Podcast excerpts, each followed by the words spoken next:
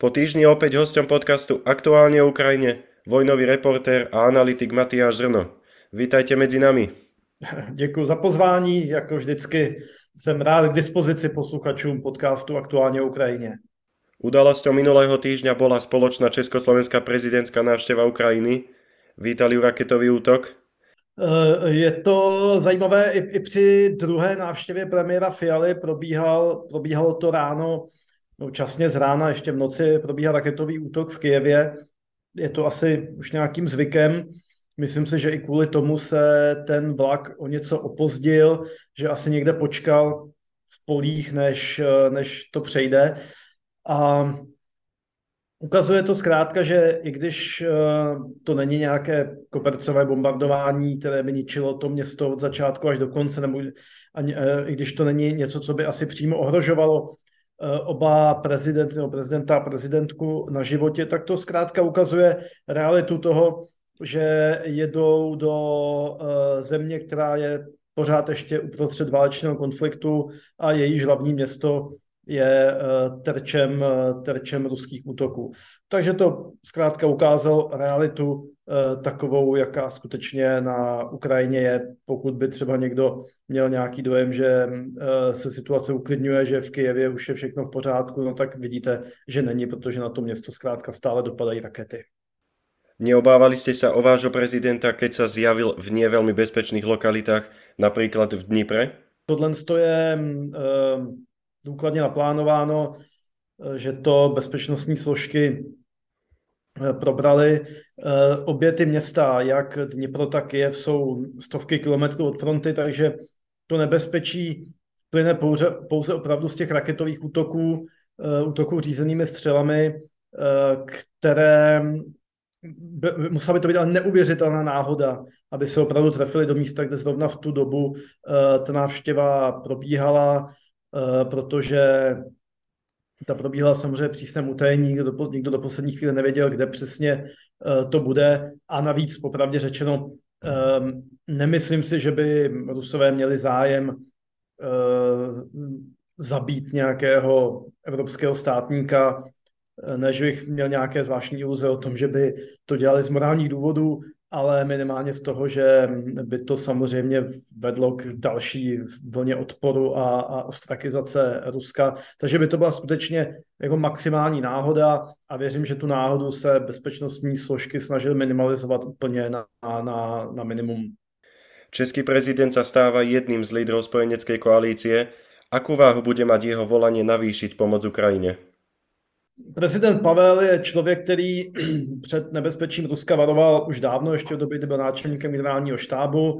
Věnoval se tomu potom, věnoval tomu potom hodně úsilí, co by velitel, předseda vojenského výboru NATO. Mluvil o tom i po svém odchodu do civilu a mluvil o tom i prezidentské kampani. Takže není divu, že v tom pokračuje i ve své úloze prezidenta republiky a samozřejmě jeho Jeho hlas má váhu, říkám často, že je to v současnosti, jestli se nepletu, jediný evropský státník, který má za sebou vojenskou kariéru, tedy něco, co v minulosti bylo mnohem běžnější, ale co je dneska jenom velice zřídka, takže on může mluvit i z pozice nejenom politika, ale i experta a odborníka, takže pevně doufám, že jeho Jeho hlas bude vyslyšen. On jako voják, jako voják ve vysoké, té nejvyšší funkci, si samozřejmě více než kdokoliv jiný uvědomuje, jak obrovské prostředky bojující armáda v tomhle typu války potřebuje. Všichni, kdo jsme, řekněme, laici, tak můžeme podlehnout dojmu, že slyšíme a tady, já nevím, sto transportérů a padesát tanků a tohle sto. Dojem, že to jako je hodně, nebo že to dostačuje. Ale někdo, kdo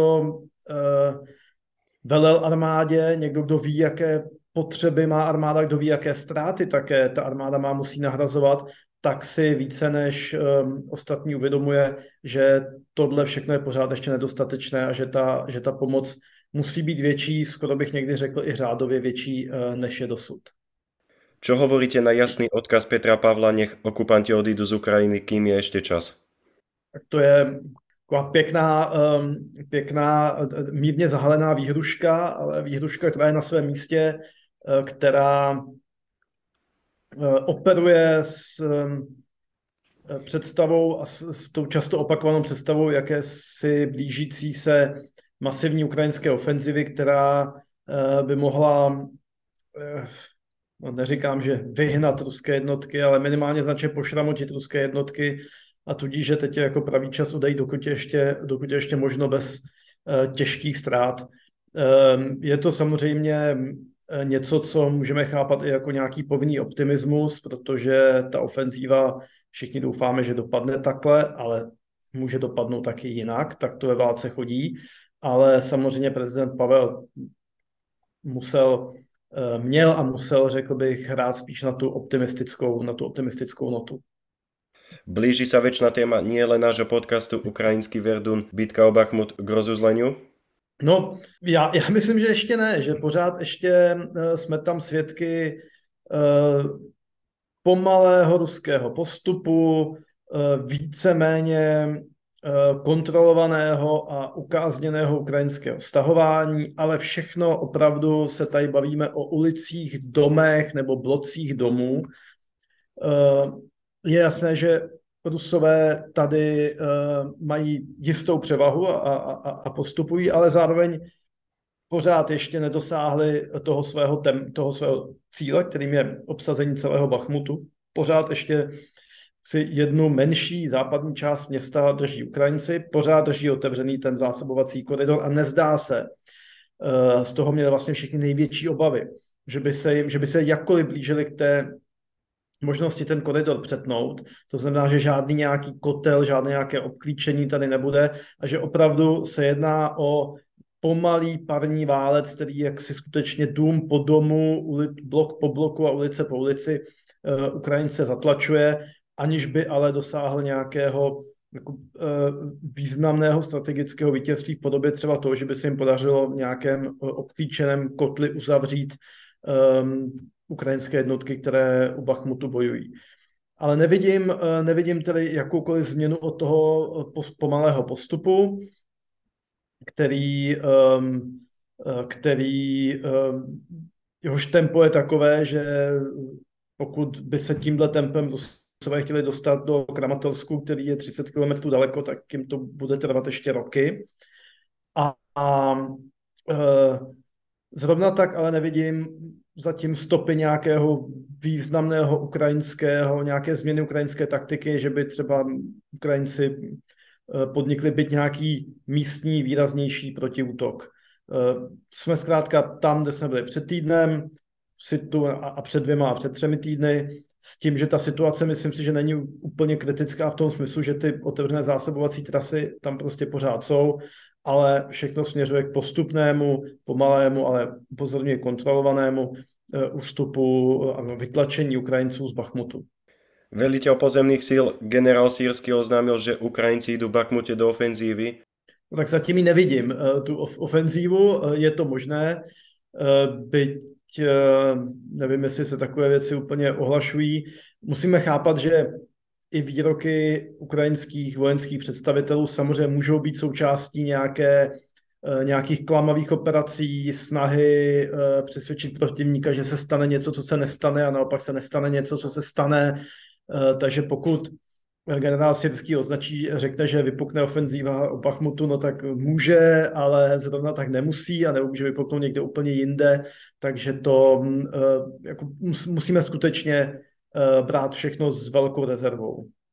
Prigožin sa opakovane vyhrážal, že stiahne žoldákov z Bachmutu, ak nedostanú viac munície.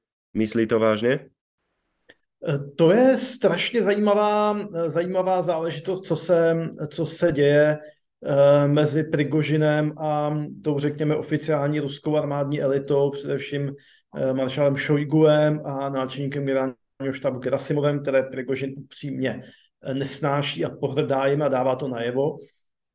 Protože samozřejmě v každém, velice, nevím jestli v každém, ale skoro v každém totalitním nebo autoritativním režimu to funguje tak, že ten panovník, vůdce či, či jak jinak, v tomto případě Putin, jako nemá rád jako jednotné ozbrojené složky a obvykle vždycky nějak jako dělí, takže většinou, protože se bojí převratu samozřejmě, chce to mít kontrolováno a chce, aby se vyvažovaly jednotlivé ozbrojené složky. Takže většinou si takový diktátor třeba oslabí armádu, naopak posílí policii, vytvoří jednotky třeba národní gardy pod, pod ministerstvem vnitra, které jsou takovou protiváhu armádě, vytvoří třeba početné ozbrojené složky přímo pod tajnou službou, vytvoří třeba i nějakou lidovou milici a tak dále. Prostě, aby bylo maximum těch jednotlivých ozbrojených složek, které se vzájemně kontrolují, vyvažují, hlídají, tak, aby bylo složité, aby jedna, a, a, aby došlo třeba k nějakému vojenskému převratu.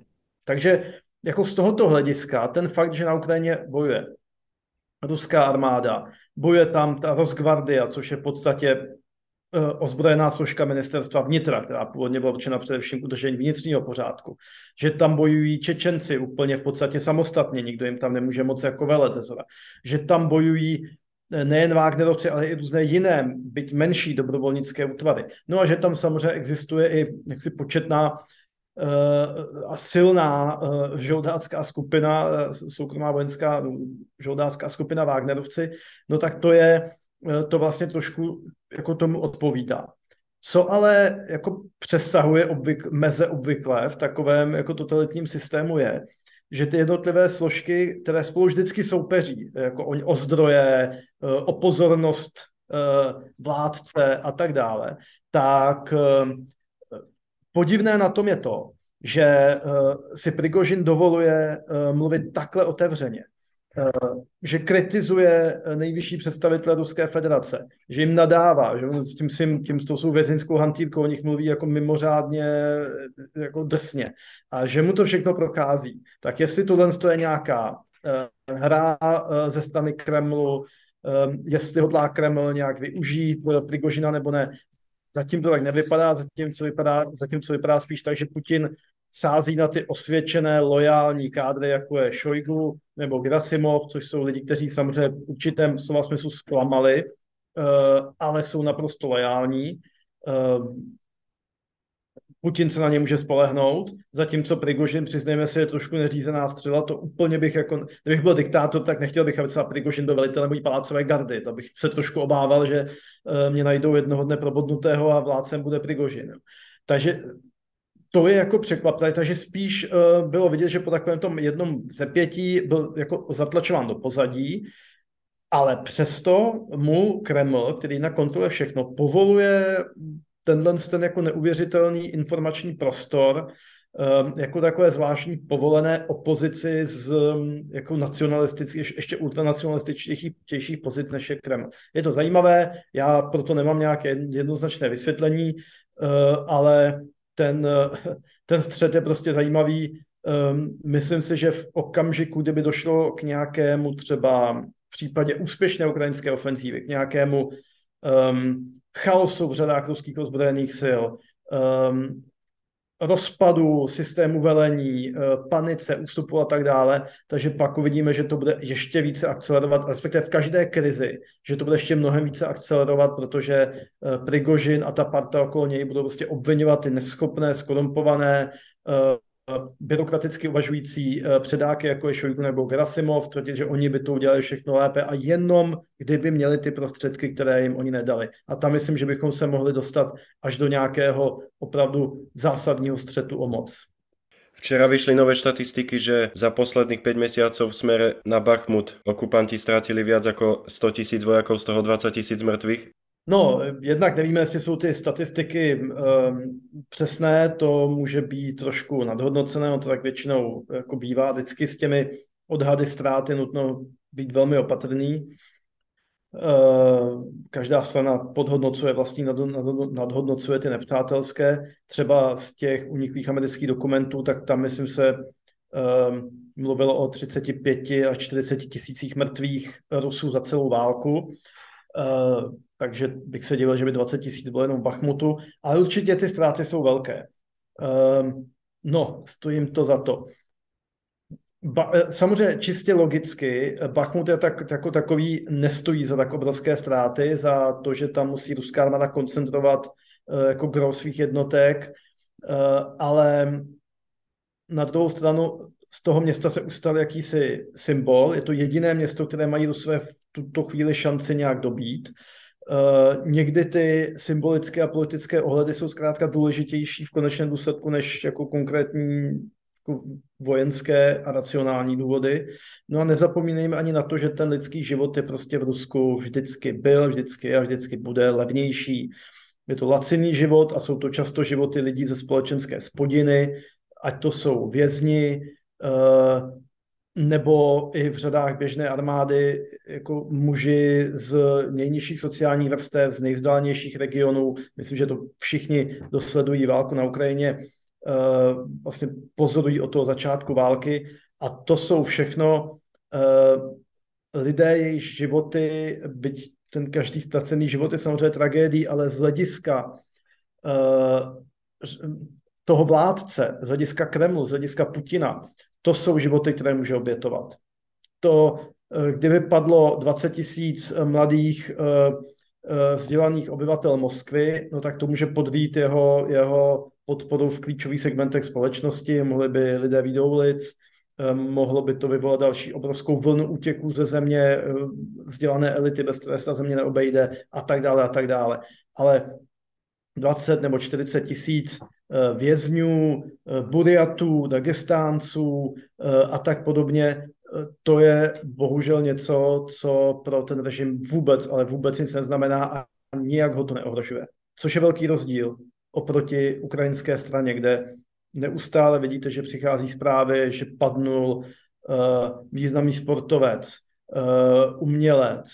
Uh, jsou to i, i to, co přichází jako nám skrz naše různé přátelé, známe a tak dále, tak se dozvíte, komu kdo všechno padnul a jsou to, jsou to lidé opravdu napříč společenským spektrem.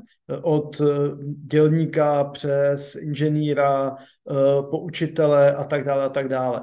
A takové ztráty, takovýhle lidí si samozřejmě Ukrajina nemůže dovolit na rozdíl od té ruské strany. Dovolují už počasí Ukrajincům začať ofenzívu? Nedovolilo. Je to pořád špatné, je to, je to obzvlášť vlhké jaro, musím říct, letos. Je to pořád bláto a to dokonce i na jihu, kde by to mělo být výrazně lepší než třeba na severu Luhanské oblasti. Takže počasí je špatné, bláto je pořád a myslím si, že si na tu ofenzívu ještě chvíli počkáme.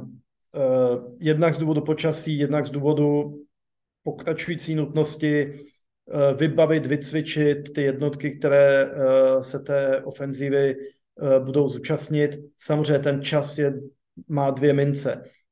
Čas umožní Ukrajincům připravit své síly, ale umožní taky Rusům položit další minová pole, připravit další polní opevnění, které tam dělají podél celé té frontové linie, přisunout i některé vlastní jednotky, protože oni samozřejmě docvičují ještě ty jednotky, ještě ty vojáky, které mobilizovali i na podzim. Takže um, je to vždycky dilema, ale myslím si, že v tuto chvíli Ukrajinci raději zvolí ještě nějaké vyčkávání, a to jak kvůli počasí, tak kvůli tomu, aby dorazila veškerá technika ze západu, aby se naučili uh, s tou technikou používat, aby vycvičili vojáky, aby se cvičili ty velké útvary uh, k boji, protože pokud ta ofenzíva přijde, tak to musí být, bude muset být úder vedený třeba deseti brigádami s několika dalšími brigádami v záloze, aby vyplnili okamžitě ten případný průlom. To je nesmírně obtížná, obtížná úloha tohle koordinovat, tohle se naučit a toho času je na to strašně málo. Bude to asi úplně jiná taktika, jakou ukazují okupanti? Doufám. Doufám, samozřejmě by měla být. Ukrajinci dostávají jako západní školu, mají samozřejmě i, i nějaké poradce ze západu.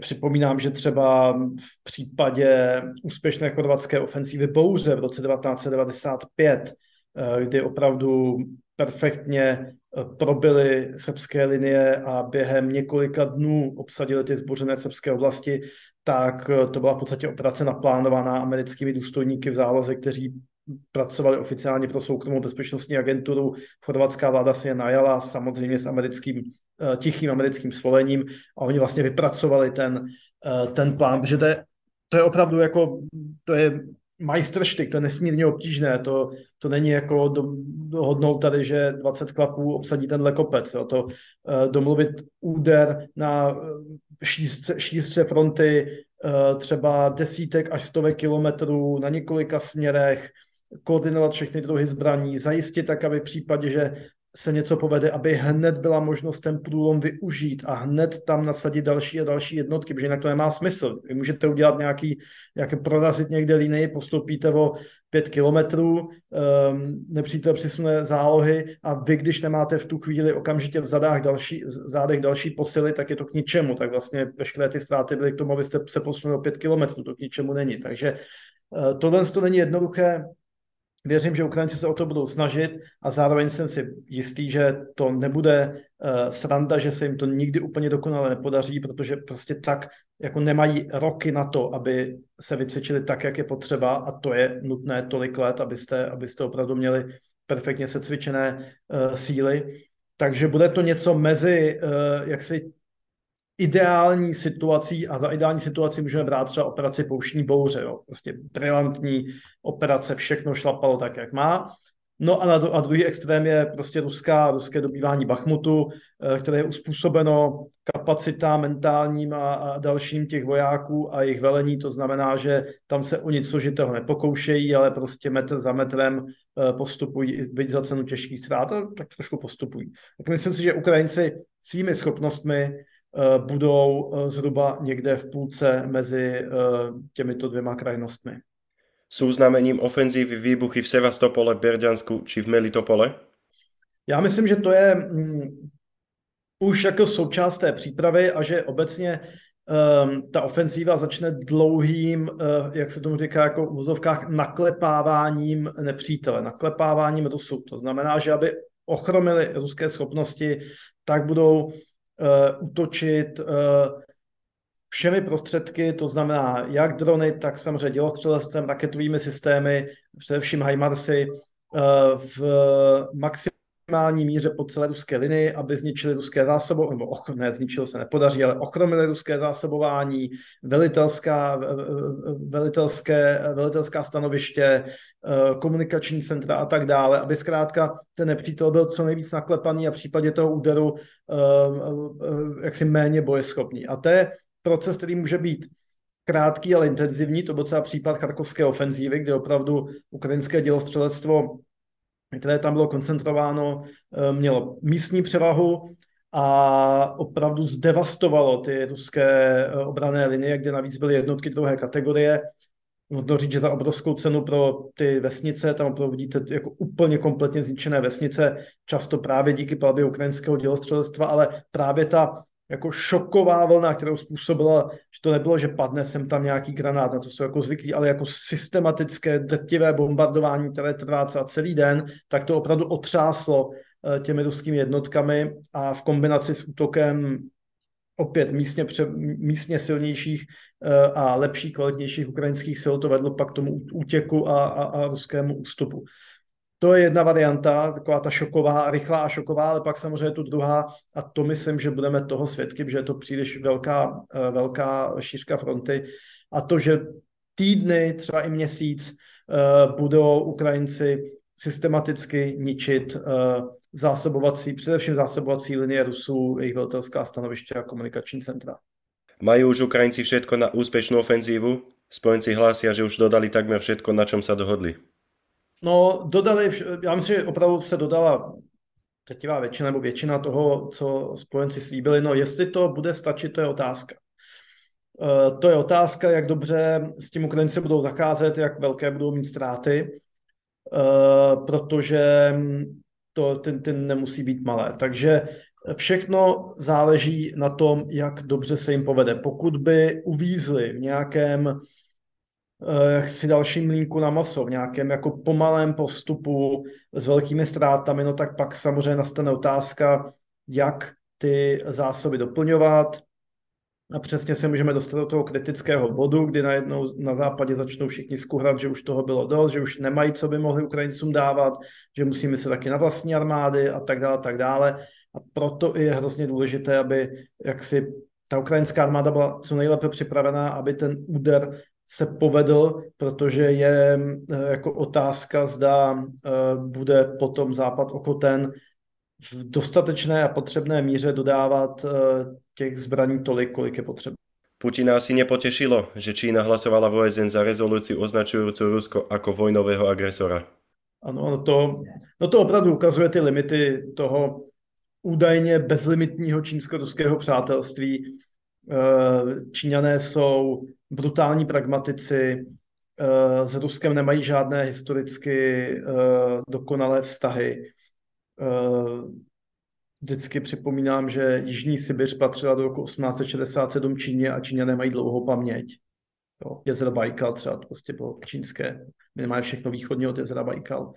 A e, Vladivostok patřil Číně, jo, dnes důležitý přístav a sídlo dálně východní flotily. E,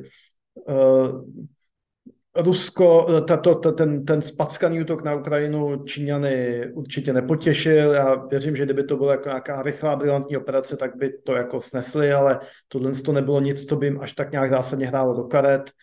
Připomínám, že oni neuznali ani anexi Krymu, oni neuznali ani tu anexi těch čtyř dalších oblastí uh, Ukrajiny uh, loni na podzim, takže uh, jako to jejich to jejich přátelství má limity. Mimochodem nedodávají zbraně ani munici třeba do Ruska. Jo? Je to, je to, jako dodávají důležité komponenty, samozřejmě dodávají ty mikročipy a, a drony a tak dále, ale má, má, má, to svoje, uh, má to svoje ohraničení. No a to, že hlasovali pro rezoluci, já bych osobně očekával, že se zdrží, ale to, že hlasovali pro, tak to je zjevně nějaký zdvižený prst uh, Rusku, um, něco, nevíme, co se uh, v tom vzájemném vztahu stalo a tohle je jako jasné upozornění Pekingu, uh, Kremlu, uh, že asi má něco někde splnit, dokončit, dodělat, uh, něco, co slíbil, třeba nesplnil, protože nedovedu si jinak představit, že by takhle výrazně, uh, takhle výrazně uh, vystoupili proti, uh, proti Moskvě. Skúsme špekulovať, ako budú asi vyzerať tradičné oslavy Dňa víťazstva na Červenom náměstí. No, to je zajímavá otázka. Faktem je, že nejsou vidět žádné stopy nějakých příprav, což by už mělo být. Máme druhého května teďka, když se bavíme spolu. devátého května, už takže za týden, by měla být přehlídka. Kdo ví, bylo by to bezesporu jako neuvěřitelné, kdyby se ta přehlídka odvolala, což samozřejmě Putin může udělat a může to říct pod nějakou záminkou, že hrozí útoky ukrajinských dronů, nebo že chce šetřit cenné zdroje pro válku, nebo že nechce plýtvat a tak dále. A samozřejmě v tom Kremlem ovládaném ruském mediálním prostředí cokoliv Putin vymyslí za ospravedlnění, tak se bude reprodukovat a budou, bude tomu většina populace věřit. No ale u těch přemýšlivějších by to snad mohlo jako dovést k nějakému zamyšlení se nad tím, že se asi opravdu věci nedaří tak dobře, když byla odvolána přehlídka devátého května. To jsou prostě takové stálice, řekněme, ruského vlasteneckého roku nebo toho formálního roku, tak prostě přehlídka devátého května. Já připomínám, že pro Rusko je vítězství druhé světové válce takový jakoby sebeidentifikační prvek. To je, to je něco, z čeho vlastně odvozují svou, svůj pocit morální převahy nad zbytkem světa, především nad Západem. To je něco, na co jsou hrdí, to je něco, kde jako dokázali podle svých představ spasit svět, zachránit ho před nacismem. Samozřejmě v tomhle příběhu není místo pro pakt Molotov-Ribbentrop, není tam místo pro zimní válku, není tam místo pro nás, pro násilné obsazení Pobaltí, východního Polska, Moldavska a tak dále. Není tam místo pro bezprecedentní západní materiální pomoc, bez které by velmi pravděpodobně to vítězství nebylo možné, nebo by aspoň nebylo možné v roce devatenáct set čtyřicet pět a třeba i o několik let později. To všechno se samozřejmě vytěsnilo, ale je to, je to strašně silný symbol, který mimochodem Putin velice výrazně ve své propagandě akcentuje. Um, během Putinovy vlády se opět začala točit obrovské množství filmů, seriálů z druhé světové války, které přináší takovou jako tu klasickou představu toho hrdinného ruského národa, který se semkne v boji proti nacistům. Xkrát jsem v nějakých těch ruských filmech a seriálech viděl takovou tu představu, jak se tam vlastně v jednu chvíli na jedné lodi v jednom zákopu vedle sebe postaví a třeba je to důstojník N K V D, bývalý kulák a třeba pravoslavný kněz a všichni ale jsou Rusové, jo? Takže je to takový ten, ta jasná propaganda, že ať jsme cokoliv, jakákoliv historická situace či ideová orientace, tak hlavní je, že jsme Rusové a že v kritické chvíli se všichni postavíme za Rusko. Tohle ta podprahová propaganda tam byla vždycky. Takže my nesmíme podceňovat tu symboliku devátého května, která je výrazně silnější než cokoliv, co známe ze zbytku Evropy, byť my samozřejmě osmého května, ne, ne devátého května. Takže pokud to nebude tak, jak jsou všichni zvyklí, tak to určitě nějaký, nějaký signál bude. Byť je to teda zajímavé, protože já bych čekal, že nějaké, nějakou bojovou techniku a nějaké vojáky by ještě vyštrachat mohli, aby tu tradiční maškarádu udělali. Takže pokud nebude, tak to opravdu bude k zamyšlení. Naši posluchači vyzbierali aj s vašou pomocou doslova za pár hodín financie na dron pre minometnú jednotku v Bachmutě.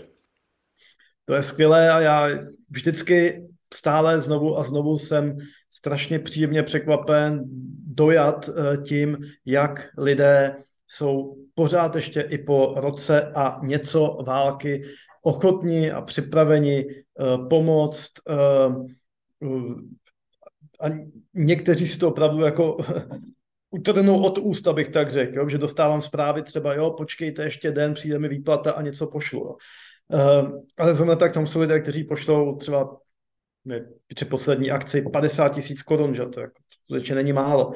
Takže vždycky, vždycky mě to uh, potěší, uh, rozhodně mi to vrací víru uh, v ochotu uh, lidí pomáhat, uh, dobré věci a jsem strašně rád, že se na tom můžeme společně podílet.